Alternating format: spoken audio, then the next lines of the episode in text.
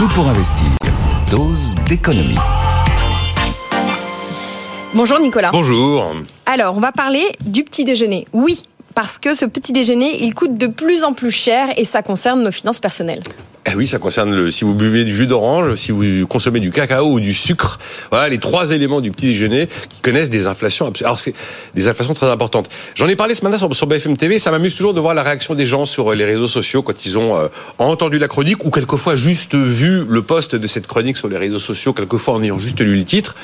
Ah bah oui, c'est plus cher le petit déjeuner parce qu'il fallait pas voter Macron. Ce genre de réaction, c'est c'est plus cher, bah c'est à cause de Bruno Le Maire. C'est plus cher parce que les industriels s'en mettent plein les fouilles sur notre dos. Voilà un peu les réactions, un peu de l'immédiateté. En fait, c'est pas c'est pas ça la raison principale qui explique que ces trois matières premières connaissent des des envolées de prix très importantes. La raison, elle est météorologique. Les récoltes sont mauvaises. Il y a eu le phénomène El Niño aux États-Unis avec un réchauffement notamment des eaux du Pacifique.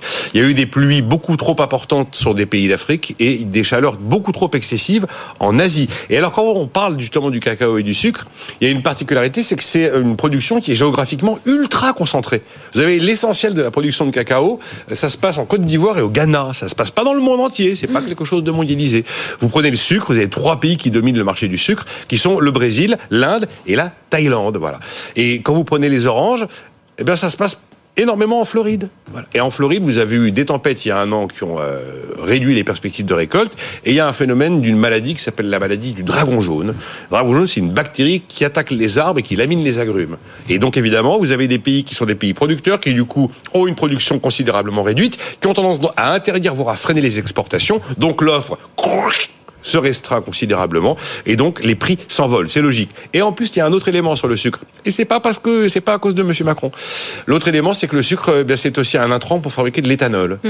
Et vous avez aujourd'hui des pays comme l'Inde qui ont décidé qu'ils allaient doubler la part de, de, de l'éthanol dans leur carburant et donc une partie du sucre est détournée du circuit alimentaire pour aller dans les circuits de l'énergie. Et on a aussi, pour des raisons météorologiques, des hausses un peu moins importantes mais pas négligeables sur un autre élément du petit déjeuner qui est le café.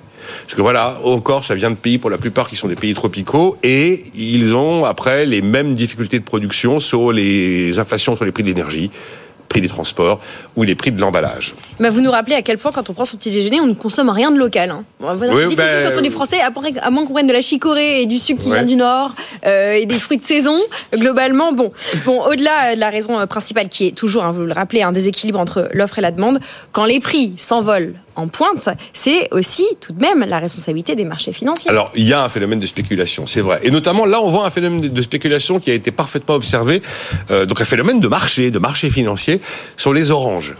Euh, et d'ailleurs, on voit que euh, il y a euh, des variations de cours par anticipation, en fonction des prévisions météo. C'est-à-dire que si la météo prévoit qu'il y a un ouragan qui va passer, il va y avoir des variations de cours importantes, euh, ou alors si on prévoit qu'on passe dans des températures en dessous de zéro. Mmh. Et c'est vrai qu'objectivement, aujourd'hui, vous prenez les oranges, et bien les oranges, ça rapporte plus que l'or ou le pétrole, en termes de positionnement de marché. Voilà, après, après, il faut pas tomber dans l'espèce de réflexe un peu pavlovien qui consiste à dire « Ah oui, c'est encore la bourse, les riches... » Non, non.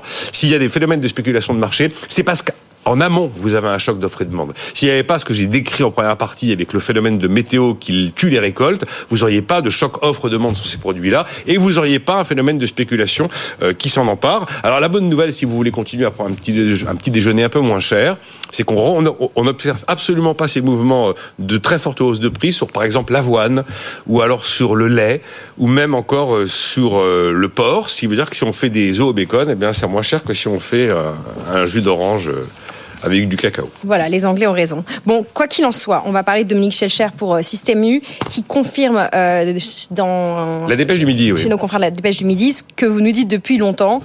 En gros, on ne reviendra pas au prix d'avant. Ça, c'est essentiel. S'il y a, il y a un message à garder de toute la séquence que nous vivons, c'est que quand vous avez des phénomènes d'inflation, vous avez des phénomènes de paliers, de marches. Et il y a des marches qui sont gravies, qu'on ne gravit jamais dans le sens inverse. Mmh. Il est certain que nous avons atteint des niveaux de prix qui, pour l'essentiel d'entre eux, je dis bien l'essentiel d'entre eux, parce qu'il y a quand même des prix très volatiles qui sont essentiellement les prix de l'énergie, on va dire, hein.